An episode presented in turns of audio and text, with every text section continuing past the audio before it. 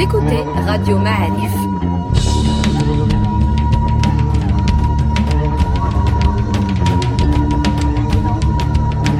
Le podcast Histoire.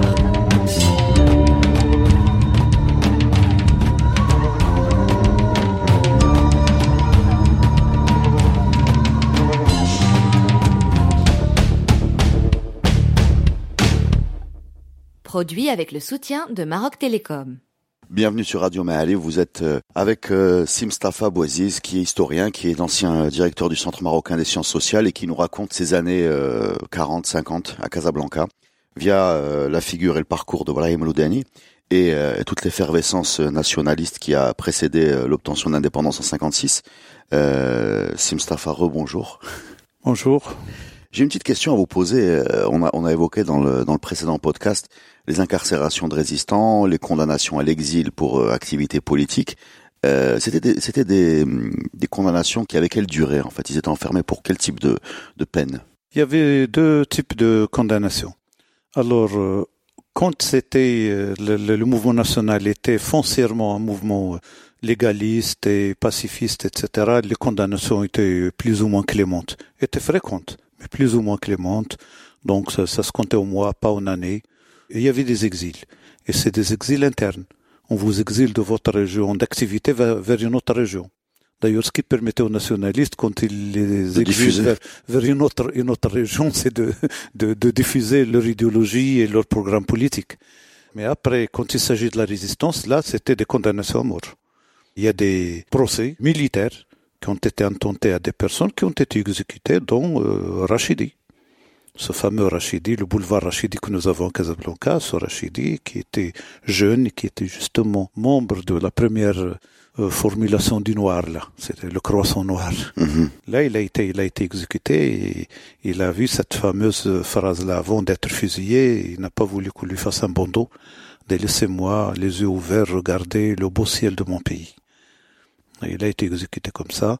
Il y a donc des procès militaires qui ont été faits et qui sont d'ailleurs euh, bien rendus par euh, un livre euh, qui a été écrit par Maître Legrand, Charles Legrand, qui était un, libéral et un avocat et qui était l'avocat de ces Marocains condamnés à mort pour quelques-uns fusillés, les autres l'indépendance les a sauvés avant l'exécution. Ce livre s'appelle Justice, patrie de l'homme il y a quatre grands procès, euh, Oujda, Fès, euh, Rabat, je crois Marrakech, le, le, quatrième. Là, les peines étaient, étaient, étaient dures parce que c'est des tribunaux militaires. D'accord. Pourquoi des tribunaux militaires? Parce que c'est la résistance, c'est le port d'armes. D'accord. Euh, question, euh, est-ce, que vous pouvez nous dire deux ou trois mots sur euh, ce croissant noir, les, les Aswad, mm. et le Monad de Massyria, l'organisation clandestine ou secrète? Quelles étaient leurs activités? Quand la résistance s'est déclenchée, il y avait donc des formations de noyaux, de noyaux de résistance dispersés. Ils ont été réunis dans une grande partie par l'organisation secrète, qui était à l'origine cette fédération euh, du Sud, et ça a été national. Ils avaient des ramifications nationales. Zarqtoni a joué un rôle hein, important là-dedans. Il y a eu d'autres groupes indépendants, comme le, la Main Noire, la Main Noire, c'était donc une organisation euh, qui s'est créée à Casablanca, qui s'est développée, qui a fait un tas d'opérations, mais qui a été découverte et presque décimée par le colonisateur, les autorités militaires de Casablanca. Et puis, il y a la création du Croissant Noir qui voulait prendre la suite de ça et dont le leader était un jeune de, de, de 16 ans, c'est Al-Haddawi. Et parmi eux, il y a eu ce jeune ingénieur de d'obédience communiste, qui était dans le Parti communiste marocain, Abdelkrim Ben Abdallah. Et il y en avait d'autres. Bon, donc ils se sont organisés, il y avait quelques opérations, mais ils vont devenir importants qu'après le retour de Mohamed V. D'accord. Et ça, je vais en parler parce que ça fait partie de l'histoire de Roudani, parce que c'est des militants de ce croissant noir qui vont assassiner Roudani.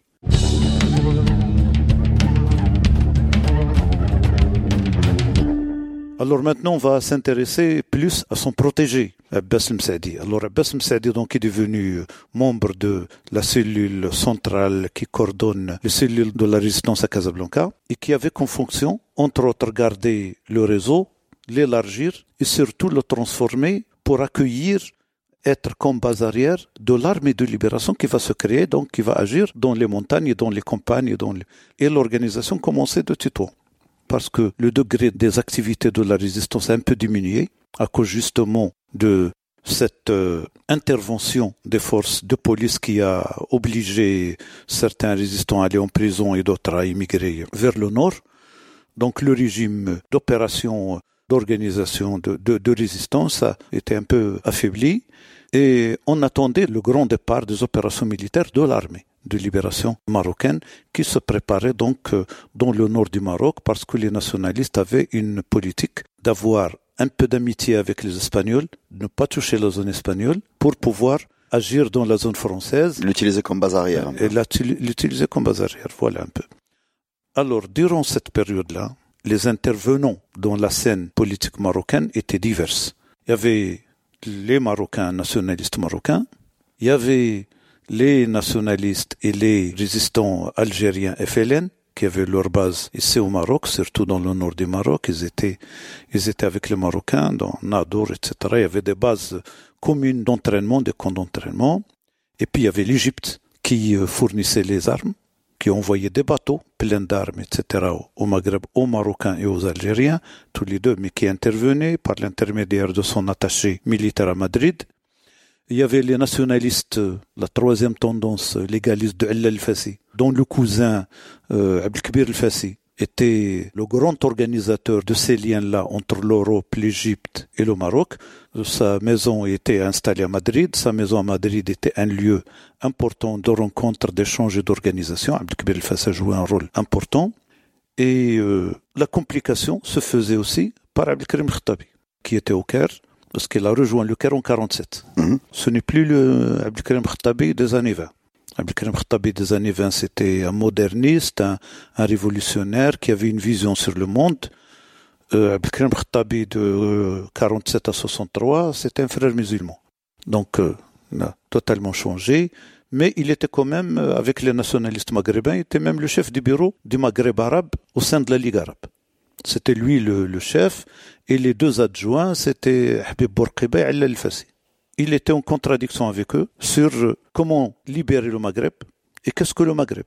Donc Abdelkrim Khattabi voyait le Maghreb comme une seule entité, surtout la Tunisie, le Maroc et l'Algérie, vu qu'ils ont le même colonisateur. Il euh, ne voyait la négociation qu'en commun et ce qui va arriver après l'indépendance de cet espace, c'est un seul État les nationalistes maghrébins, euh, marocains, tunisiens surtout, l'Al-Fassi Bourqiba, se voyaient chacun son État et qu'il y a une fédération entre les États. Les Algériens étaient encore en, ont commencé leur lutte armée en 54, c'est encore le début, et euh, Abdelkrim Khattabi les, les aidait. donc on peut dire que c'est le père spirituel du FLN algérien. Donc Abdelkrim Khattabi euh, avait son mot à dire, il a créé en schéma, en papier, l'armée de libération du Maghreb, du Maghreb arabe.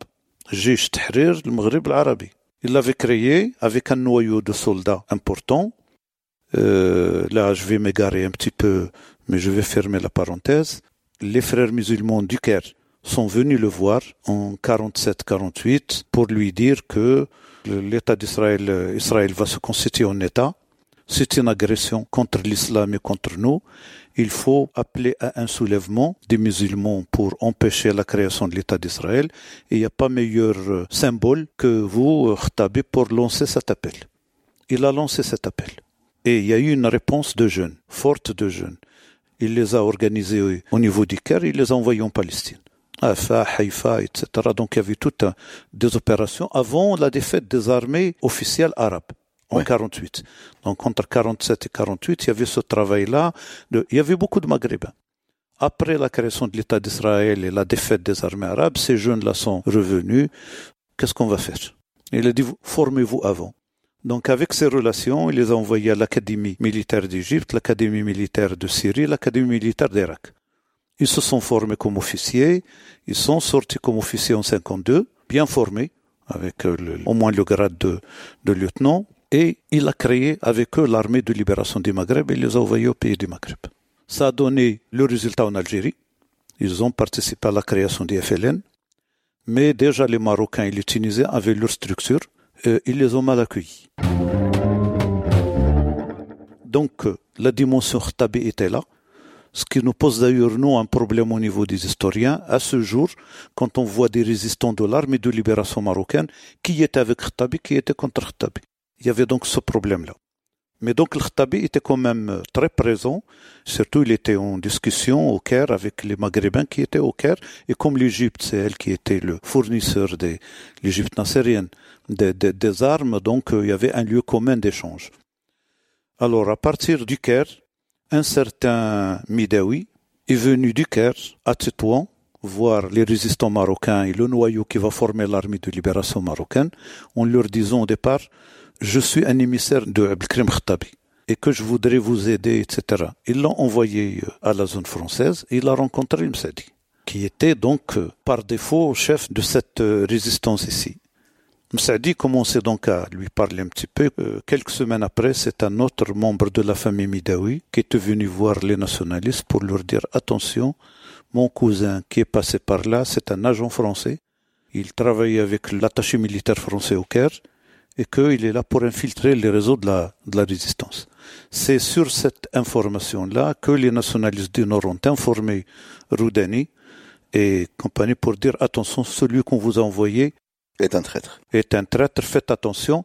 Et euh, c'était extrême. Le Msadi allait être incarcéré. Il a donc euh, échappé belle, allé au Nord. Et on est en février 55. Les dates sont importantes là-dessus. Février 55, que le Msadi va aller au nord. Et comme il était déjà, il avait déjà un petit maniement d'armes et qu'il était charismatique, on l'a envoyé directement au camp de Nador. Lequel camp de Nador était un camp en commun d'entraînement des Marocains et des Algériens. Et dans ce camp, il y avait deux grands leaders algériens, Boudiaf et, Belmehidi. Ils sont vraiment de calibre. Le futur président. De, calibre important. Belmehidi porte le nom d'une grande avenue à, Alger. Donc Abdullah Snhaji et El Msadi sont allés à Nador. Qui était un des premiers résistants marocains. Alors que les différents nationalistes et résistants, etc., avant d'aller vers l'armée de libération marocaine, étaient formés dans euh, une petite ferme. Maintenant, c'est au milieu de Tétouan. À l'époque, c'était la banlieue de Tétouan, qui s'appelle Jnan Rohoni qui appartenait à la famille Rouhani. Et justement, le leader politique du Nord, Abdelkhalq Torres, c'est lui qui a été l'intermédiaire pour leur donner cette place-là. Excusez-moi, le, les Espagnols du côté de, de Tétouan, donc avaient clairement l'information sur sur ces sur ces activités, donc ça les arrangeait. Ils toléraient parce qu'ils étaient en contradiction avec les Français. Ils considéraient que les Français les tenaient à l'écart, que les Français les mettaient, enfin, ils avaient un complexe d'infériorité vis-à-vis des Français, et donc ils voulaient bien que quelqu'un affaiblisse les Français. D'accord. Sans, sans, voir que la suite logique, c'était... Oui. Voilà. Et puis, il y a un autre épisode que nous appelons, c'est que Abdelkhark Torres et Mken Nasser, donc une bonne partie, c'est les deux partis qui existaient Là-bas, on va en parler, quand on va parler d'indépendance, il y avait le Parti national des réformes, le PNR, à, sa tête, euh, donc Abdel Torres, et le Parti de l'unité marocain, à sa tête, euh, Mkin C'est le frère qui va devenir euh, mhm. important. Ils ont joué un rôle plus ou moins de soutien à Franco est parti de Tétouan pour combattre les républicains. Donc il y avait ce lien-là ambigu qui permettait cette possibilité. Donc je reviens à mon truc. Donc il y avait une école de, formation des résistants, de formation en bonne uniforme. À sa tête, un, un Algérien, ancien officier de l'armée française, et qui était euh, dans la résistance euh, algérienne et qui avait le même grade que Houari Boumdine. Et qui sont venus tous les deux d'Égypte dans le fameux bateau amenant les armes dans Tartitouan et Husseima, ils se chamaillaient entre eux. Alors, en déposant les armes, la charge d'armes de ce bateau-là, et en les partageant une partie aux Marocains, mais la grande partie aux Algériens, les Algériens ont dit on vous laisse Bouzar, Abdelkader Bouzar, parce que s'ils restent avec Boumtine, ils vont se s'entretuer. Donc Abdelkader Bouzar, ancien Algérien, est devenu formateur marocain, même membre de l'armée de libération marocaine, et son véritable nom c'est Nadir Bouzar, mais on l'appelait Abdelkader Bouzar. Donc, je cite ce lieu de formation des gens qui vont devenir les cadres de l'armée de libération marocaine pour dire que le Msadi n'y est pas passé dedans. Il n'a pas été formé par cet Algérien, il a été formé par d'autres Algériens, par Boudiaf et dans les camps de Nador. On est donc en février 55. où ce travail donc a commencé.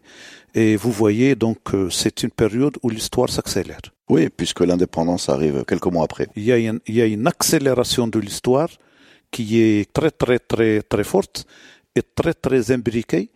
Et je vous avoue, en tant qu'historien professionnel, avec mes collègues là, on est une dizaine euh, d'historiens marocains à travailler cette période-là, on n'a pas encore démêlé tous les chevaux de cette période, parce qu'il y a tellement d'acteurs, tellement de trucs, etc. Et l'épopée, euh, entre guillemets, de l'Msadi, qui va effacer l'épopée de Roudani, parce que on les traite tous les deux ensemble, est liée à cette accélération de l'histoire. Alors, pour faire court, il me posait la question principale. Le Msadi, donc, qu'on peut dire, est encore en majorité civile. Et que s'il était resté à Casablanca, il aurait peut-être été le secrétaire général de l'UMT. Donc, en février 55, il part au nord. En juin 56, il est assassiné. Et on parle du colonel le Msadi et de son épopée militaire. Vous voyez? Mhm. C'est une année et quelques mois. Ça va très vite. Une année et quelques mois. Donc, alors, dans cette période-là, il y a une accélération des actions de la résistance. La France, bien sûr, suit la formation de l'armée de libération marocaine, du FLN, du Fallaga tunisien et de l'armée de libération du Maghreb arabe de Khattabi et de l'imbrication de l'Égypte et de ses services secrets aussi. Et l'Espagne qui regarde tout ça, tout en permettant une bousculade de la France, quand même euh, regarde de près les évolutions, est-ce qu'elle peut les contrôler ou pas les contrôler. Donc tout ce monde-là qui est dans ce, cet imbroglio, la monarchie était loin parce que le sultan et ses enfants et sa famille étaient exilés à Madagascar et en Tsirabé et ils étaient coupés d'informations, de tout, à tel point que à un certain moment, le sultan Mohamed V euh, était prêt à négocier son départ euh, du pouvoir, à condition que cet euh, isolement soit levé, que ses enfants peuvent venir en France ou ailleurs pour pouvoir étudier, y vivre, etc. On a un document officiel qui va dans ce sens. Donc, aucune connaissance de ce qui se passe au Maroc. Alors qu'au Maroc, il est élevé au Dieu de la sacralité, on l'a vu dans la lune, il est, il est à côté de Dieu, il est, et en son nom qu'on négocie, etc. Tout ce qui se passe au Maroc était, lui était loin de tout ça, il n'écoutait pas, parce qu'il était en- enfermé. À ce moment-là, bien sûr, la France a senti qu'il fallait négocier, et il y avait donc cette lutte-là entre les politiques et ceux qui portaient les armes. Et l'armée de libération en formation, en concertation avec le FLN algérien, avec euh, Abdelkrim Khattabi, préparait des actions militaires et qu'il fallait commencer les actions de l'armée de libération avant que les négociations aient scellé le sort du Maroc. Donc cette course-là, au moment de cette course, le 20 août 1955, on a dit que le Msadi est parti en février 55. Ouais, ouais. Le 20 août 1955, la commémoration de la date de l'exil de Mohamed V et de cette sacralité de Mohamed V s'est passé mal au niveau de les événements d'Ouadzem. Alors, les événements d'Ouadzem étaient sanglants. Bien sûr, c'est la compagnie. Et les tribus de la région euh, ont répondu à la provocation euh, et en tuant euh, des officiers français, en faisant euh, euh, même éclater un, hélicoptère, etc. Donc, et puis après, c'est un massacre. Un grand massacre, les événements de, de. C'est-à-dire, c'est des Marocains qui, à l'occasion de la commémoration de l'exil, Manifestés, manifestaient. on les a bousculés, on les a, ils, ils ont réagi, ils ont tué des Français, même des Des officiers colons. Des colons Des, aussi. des colons, des colons, des- mais, c'était petit, c'est après que ça va se. Mhm. Et puis, bon, parce qu'il y avait le, le, le massacre militaire qui a provoqué la réaction des tribus. Une escalade, quoi. C'est une escalade, ça s'imbriquait. Bon, à ce moment-là, les nationalistes politiques étaient déjà en train de discuter avec Edgar Faure, qui était le président du conseil à l'époque. Il y avait Bouabid et, et Bousta qui discutaient. Il y avait de, l'autre côté euh, celui qui va devenir premier ministre du premier gouvernement, le, le qui était un officier qui avait perdu une, euh, jambe dans, euh, dans la guerre et qui, avait aussi la croix de, de guerre et qui avait démissionné de son poste de Qaïd, la région de Sfro, en protestation de la déposition de Mohamed V. Il était parmi les anciens combattants, etc. Donc, le Bkay, Mbark el Bkay, va mener de son côté un truc pour le retour de Mohamed V.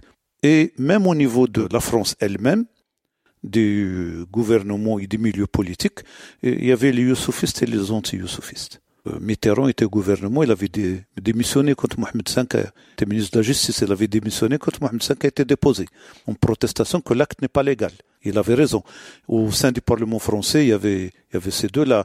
Au sein de la rue française, il y avait une manifestation énorme là contre la déposition de Mohamed V. À sa tête, François Mauriac, prix Nobel de littérature à l'époque. Donc, vous voyez l'effervescence de l'époque qui était là. Donc, la France voulait trouver une solution c'est en concordance avec les événements de Wadzam que la conférence d'Aix-les-Bains allait s'organiser.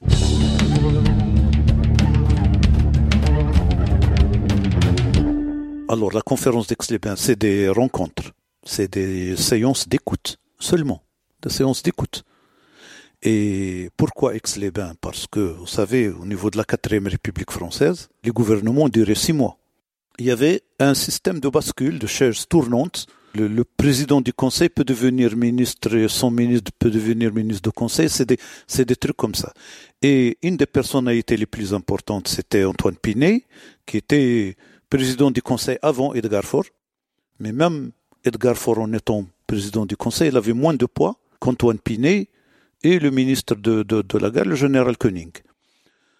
Edgar Faure était acquis à une discussion parce que ça commençait à devenir grave. Même euh, euh, un de ses amis euh, libéral, le Maigre Lebreuil, était assassiné là devant le, cette bâtisse là du 17e étage à Benjdia. Oui, le 17e, 17 étage. Oui, il a été, il a, il a été assassiné par les ultras français parce qu'il avait proféré en disant qu'il faut écouter les nationalistes marocains, etc. C'était un ami d'Edgar Faure. Donc, il sentait le... Mais il disait, si Pinet n'est pas d'accord, on ne pourrait rien faire. Et lui, il allait même plus que ça. Il disait aux nationalistes, on discute avec vous l'indépendance. Et prenez votre indépendance. Et faites de votre roi ce que vous voulez. Mais nous, on a été déjà divisés entre youssoufistes et anti-youssoufistes. Vous nous demandez de dire non, légalement, l'acte que vous avez fait est illégal. Il faut qu'il revienne avant et qu'on discute l'indépendance après. Les archives des négociations euh, font apparaître que, que le retour du, du sultan, hmm. il faut dire sultan Mohamed Khamis, est exigé comme prérequis au début de, au, début de la, discussion. Ben, c'est ça la course. Je vais vous montrer donc la course. Donc, pour accélérer les choses, Edgar Faure, président du conseil, qui dit, si vous voulez, il faut qu'on aille voir Antoine Pinet. Or, Antoine Pinet, à l'époque, comme disait Kanf Sidi Harazm, il était dans les eaux. Aix-les-Bains, c'est une station d'eau. On allait le voir dans ses vacances, lui, ministre des Affaires étrangères, mais son président du Conseil vient se... Donc on a organisé cette rencontre-là. Edgar Faure était venu de France avec d'autres ministres. Euh, les Marocains sont partis avec quatre avions d'ici, mais ils ont mené tout. Les Qaïd, les gens de Ben Arafa, les gens de Glaoui, euh, Glaoui, et, les nationalistes de Siqlal, les nationalistes de PDI. Donc c'était et donc le Maroc, c'est les Yazidis et, Ben Barka qui sont venus avec leurs dossiers, etc., qu'ils ont préparés ici. Et de Paris, c'est Bouabid qui était descendu les rejoindre, etc. Et puis il y avait ceux du PDI, il y avait, il y avait le Glaoui, il y avait le représentant de Ben Arafat, etc. C'était des rencontres avec chacun. C'est un peu comme l'UR c'est écouter, qu'est-ce que vous dites, qu'est-ce que, etc. Mais là, toutes les composantes. C'est ça. Mais c'est pas des négociations. Non. Donc la grande entrevue, ça a été justement, c'est là la toute plaidoirie de Bouébit, en montrant, argument juridique au point, que la déposition était un acte illégal. Donc les Français ont compris que s'il faut négocier, il faut négocier avec le roi.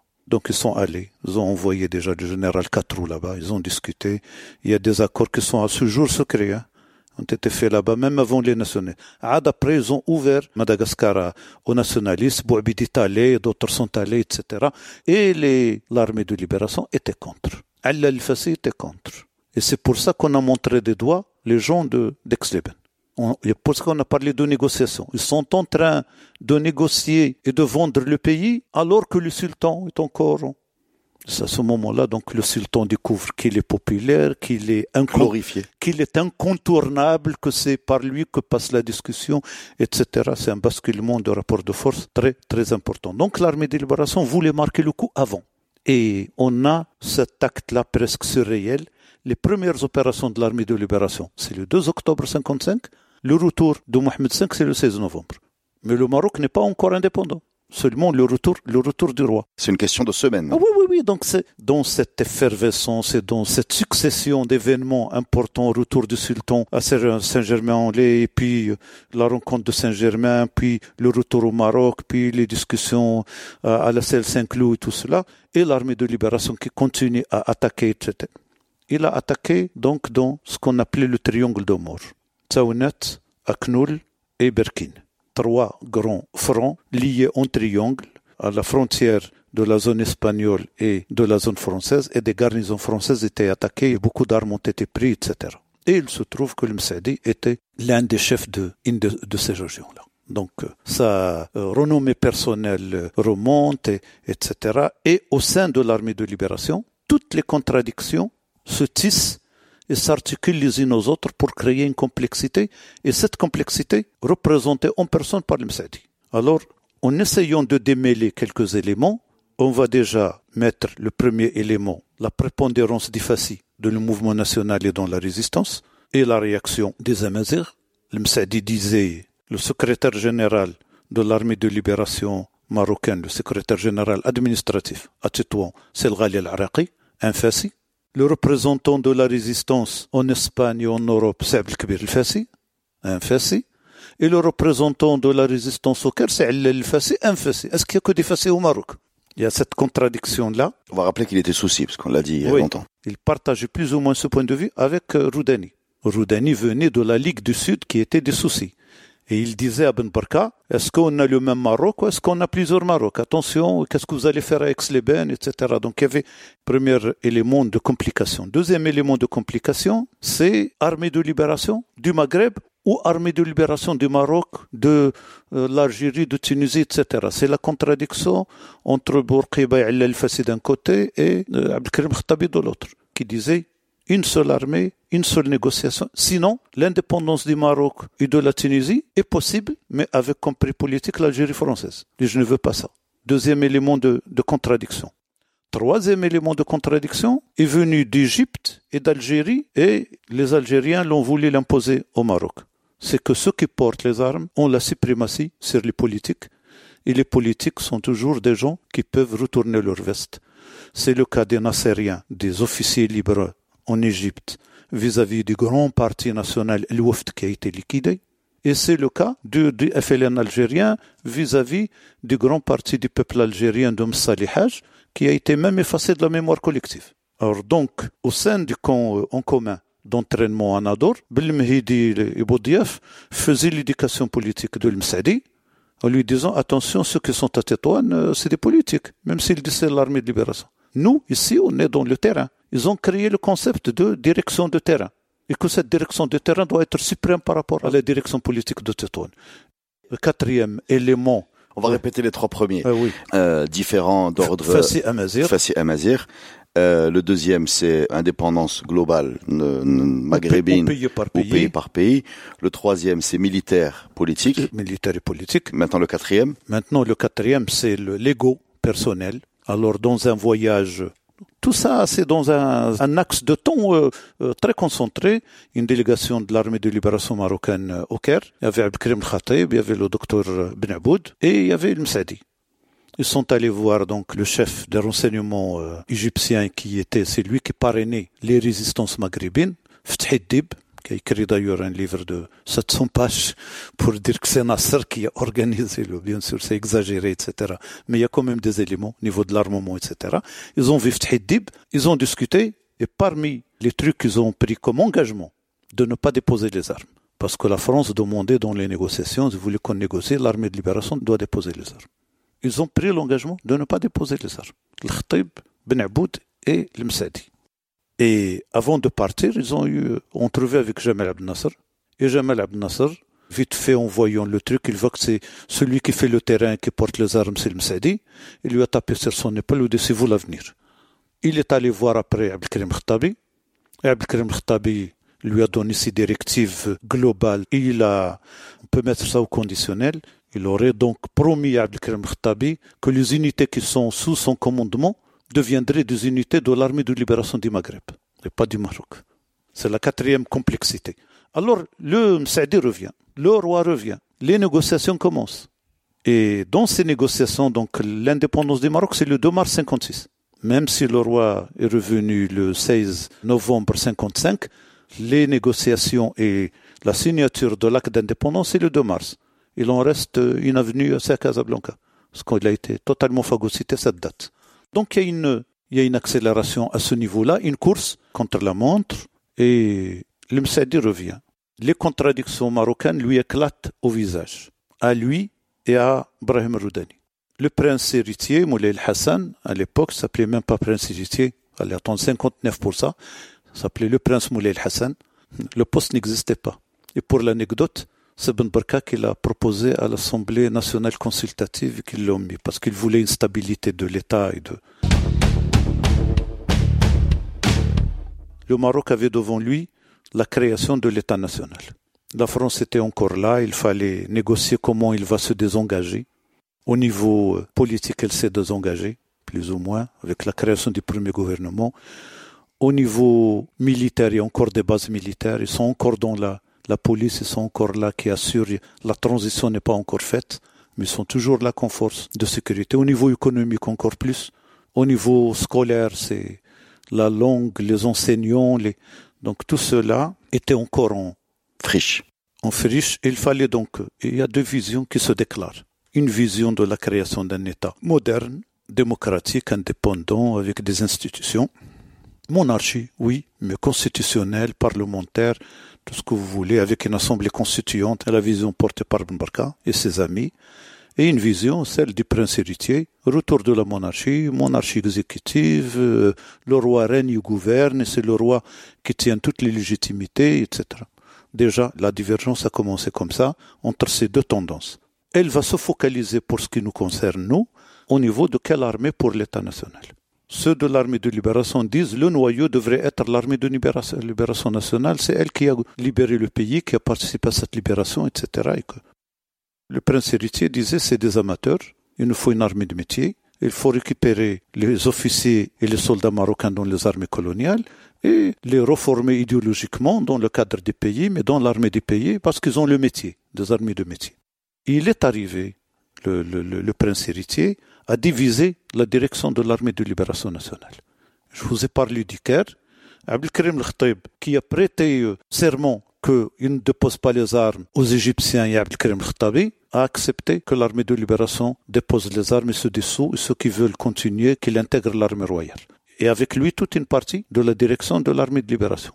L'autre partie disait non. Premièrement, le Maroc n'est pas tout à fait libéré. D'où elle fassi la carte, sa fameuse carte, où il disait qu'il y a qu'un tiers du Maroc qui est libéré, que les deux tiers ne sont pas.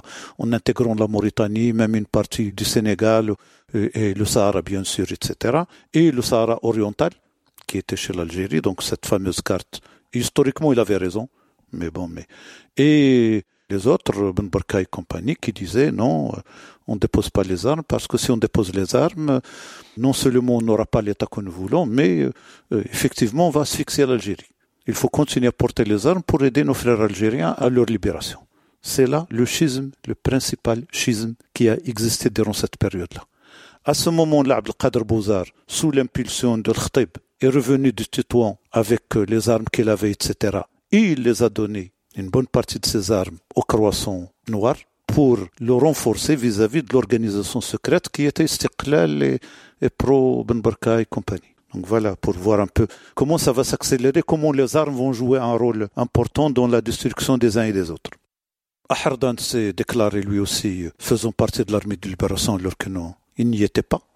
Donc c'était ces derniers stades. Déjà après le retour du sultan qu'ils ont essayé de faire ça, c'est quelques mois comme ça, mais on se déclare comme ça déjà chef, etc. Et sa maison devient la rencontre de tous ceux qui étaient contre Ben Barka, El-Fassé et les autres. Et là, donc c'est une période de trouble et de bras de fer entre les deux parties. Entre eux, il y a Roudani qui essaye de trouver un terrain d'entente et de calmer les tensions, parce que déjà on commençait à tuer les uns et les autres. On a tué Abdelkrim Ben Abdullah, on a tué Ziraoui, donc voilà, les uns tuent les autres. C'est les, factions de la résistance qui se... qui s'entredéchirent. Le schisme politique rentre là-dedans, même au sein des nationalistes. Le PDI de l'Ouazani et le Aussi dans leur lutte d'influence commençaient à être proches de ça ou proches de ça. le Parti communiste aussi, considérait que Abdelkrim Ben Abdullah était un membre du Parti communiste qui était vrai quand il était étudiant à Paris au départ ici, mais dont la résistance avec le croissant noir était pour la résistance, pas pour le communisme, etc. Mais quand il a été tué, ils sont considérés qu'ils étaient touchés. Donc, euh, une tension complexe qui se forme là-dedans. Donc, Brahim Roudani joue le rôle d'intermédiaire.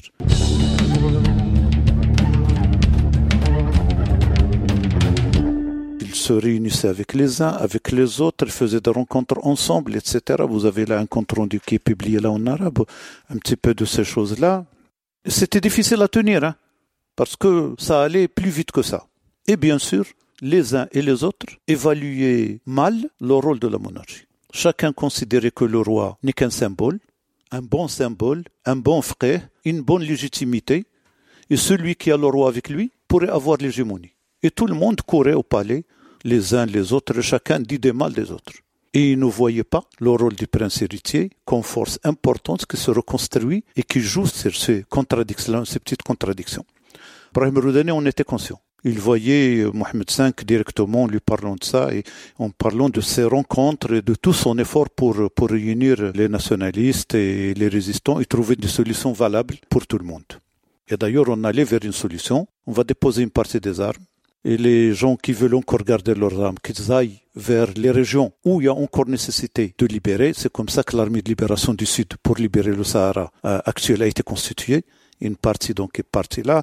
L'armée de libération de l'oriental a été constituée avec comme principale mission aider les Algériens et travailler avec le FLN pour continuer le front algérien. Mohamed V a même accueilli les leaders algériens en leur promettant une aide substantielle une aide directe, etc. Et le problème algérien est devenu un problème national au sein de la monarchie, au sein des différents partis politiques, etc. C'était des solutions qui se préparaient et il était au milieu. Brahim Roudani était au milieu de tout ça. Il essayait de créer donc les conditions de ça. L'Msaadi était bien, bien embarrassé. D'un côté, il n'aimait pas les politiques à leur tête Ben Barka considéraient qu'ils n'avaient pas le droit d'avoir le leadership. C'est des gens de, de parlotte, mais pas de trucs. Donc, il y avait des rencontres houleuses avec Ben Barka. Alors que Ben Barka travaillait pour la tendance de garder les armes et pour euh, qu'il y a des épisodes euh, où Ben Barka était dans des camps pour faire un reportage dans la revue de l'Istiqlal qui sortait en français avant les négociations de la Saint-Saint-Cloud pour sortir un grand dossier et dire l'armée de libération est là que c'est un élément incontournable pour la discussion d'indépendance. Et El Msaadi était venu, comment tu rentres dans mon consentement, il allait l'incarcérer et le tuer. S'il n'y avait pas le frère Bsari et Ben Saïd Aïtider pour temporiser l'un et l'autre et dire à Ben Barkat de quitter le, le, camp, ça aurait été peut-être un drame.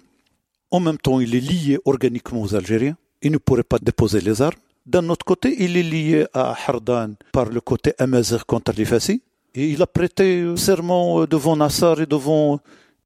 En même temps, c'est un chef de guerre dont le triangle de la mort. Donc les deux parties voulaient l'avoir. Et la partie du prince héritier et la partie de Ben Barkaf, Ben Saïd, etc. Donc euh, une personnalité convoitée, mais lui, il ne savait pas où aller. Une seule chose qu'il savait, c'est de garder ses armes avec lui. Donc durant cette euh, conjoncture compliquée, le groupe Al-Bsri a décidé d'aller voir le pour lui dire que ses intérêts effectifs étaient avec eux et de venir discuter avec eux à Rabat ou à, Casablanca. L'autre camp, euh, à l'époque, on donnait le grade de colonel, ceux qui étaient dans l'armée de libération, pour intégrer l'armée royale. Je crois qu'il lui a proposé le grade de général. Le, dilemme de Msadi, qui était donc un chef de, région de guerre de l'armée de libération marocaine, donc dans ce fameux triangle de mort, euh, Aknoul et Iberkin, et euh, qui était convoité par euh, et les partisans de l'armée royale comme noyau de l'armée nationale et convoité par les partisans de l'armée de libération marocaine, Basri et compagnie, ceux qui disaient que l'armée nationale devrait partir du noyau de l'armée de libération marocaine. Donc euh, le groupe Basri a décidé donc d'aller voir le Msadi, de le convoquer à, Rabat ou à Casablanca, là où il veut, et de discuter avec lui pour lui dire que son intérêt stratégique à savoir ne pas déposer l'arme, libérer l'Algérie et libérer tout le pays, c'est avec eux et pas avec les partisans de l'armée royale qui ne tiennent pas parole. Et d'ailleurs, vous étiez au Caire avec le Khatib et avec Ben Aboud et qui ont dit on ne va pas déposer les armes et là ils déposent les armes. Alors, je vous parle à travers mon enquête historique. Ben Barkan n'était même pas au courant. On va lui imputer la mort de l'Msadi. C'était le Bsri, le Fqih et le groupe qui travaillait avec lui. Ils ont pris cette décision. Et c'est Mohamed Ben Saïd qui a été mandaté pour aller emmener cette décision-là et son exécution à Karim Hajjaj. Karim Hajjaj qui était un des chefs de l'armée de libération, il était le chef de Taounet.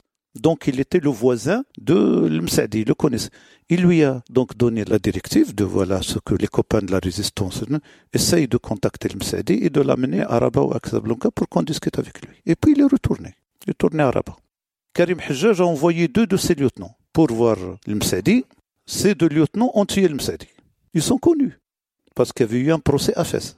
Je vous dis ça parce qu'actuellement, la mémoire collective des Amazirs occulte tout ça.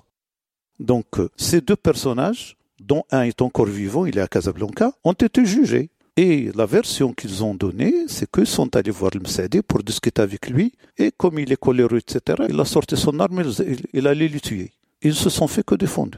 Bien sûr, eux avaient peur. Ils ont tué le Msadi ils l'ont enterré dans un coin perdu. L'armée de libération a délégué une commission d'enquête. Du jour après, il a eu le résultat. On prenant ces deux personnages-là, on les torturant pour révéler là où ils ont euh, enterré le Msadi et ils ont révélé là où ils ont enterré Msadi avant de les donner aux autorités pour les juger par un tribunal. Donc ils sont allés chercher la dépouille de Msadi et ils l'ont enterré à Fès dans un, tombeau bien connu à Fès, etc. Durant cette période-là, donc, euh, la ferme éclate. Même s'il y avait le tribunal, même si les autres ont été acquittés parce que c'est considéré comme droit de défense, politiquement, on a collé ça à Ben Barka. Et c'était aussi Ben Barka qui a tué le Msadi parce qu'ils avaient des différences, il y avait des trucs, etc. Bon.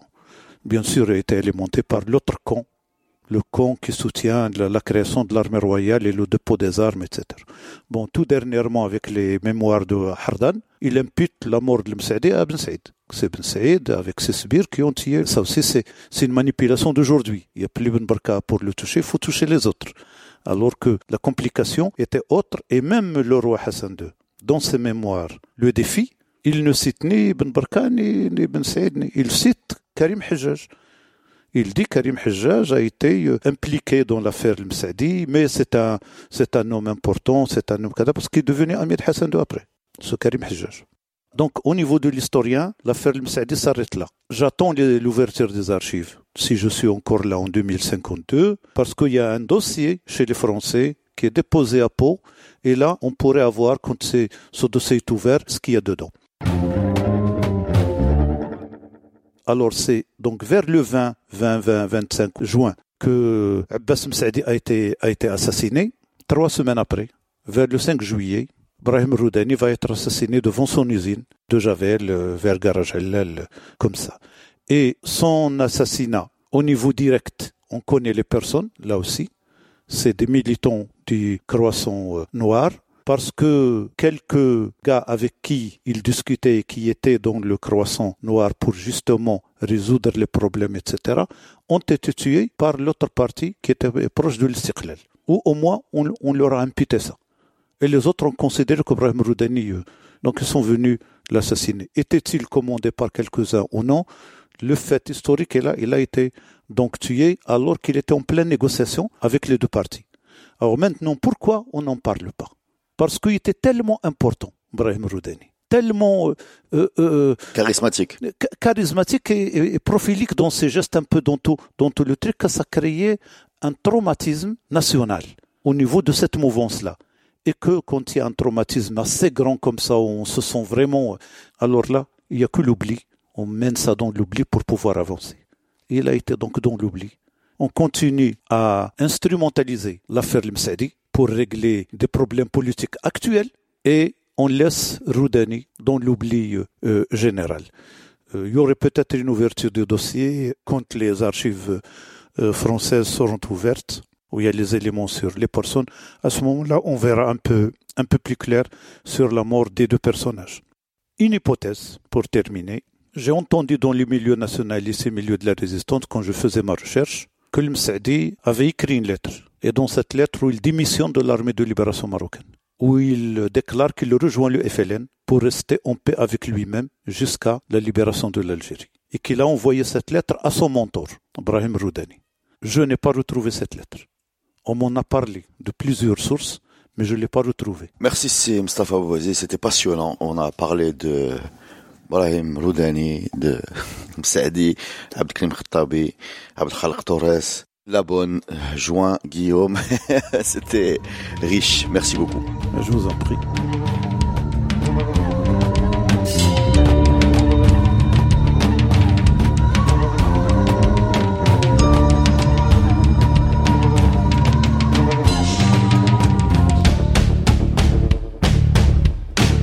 Ce podcast est produit avec le soutien de Maroc Télécom.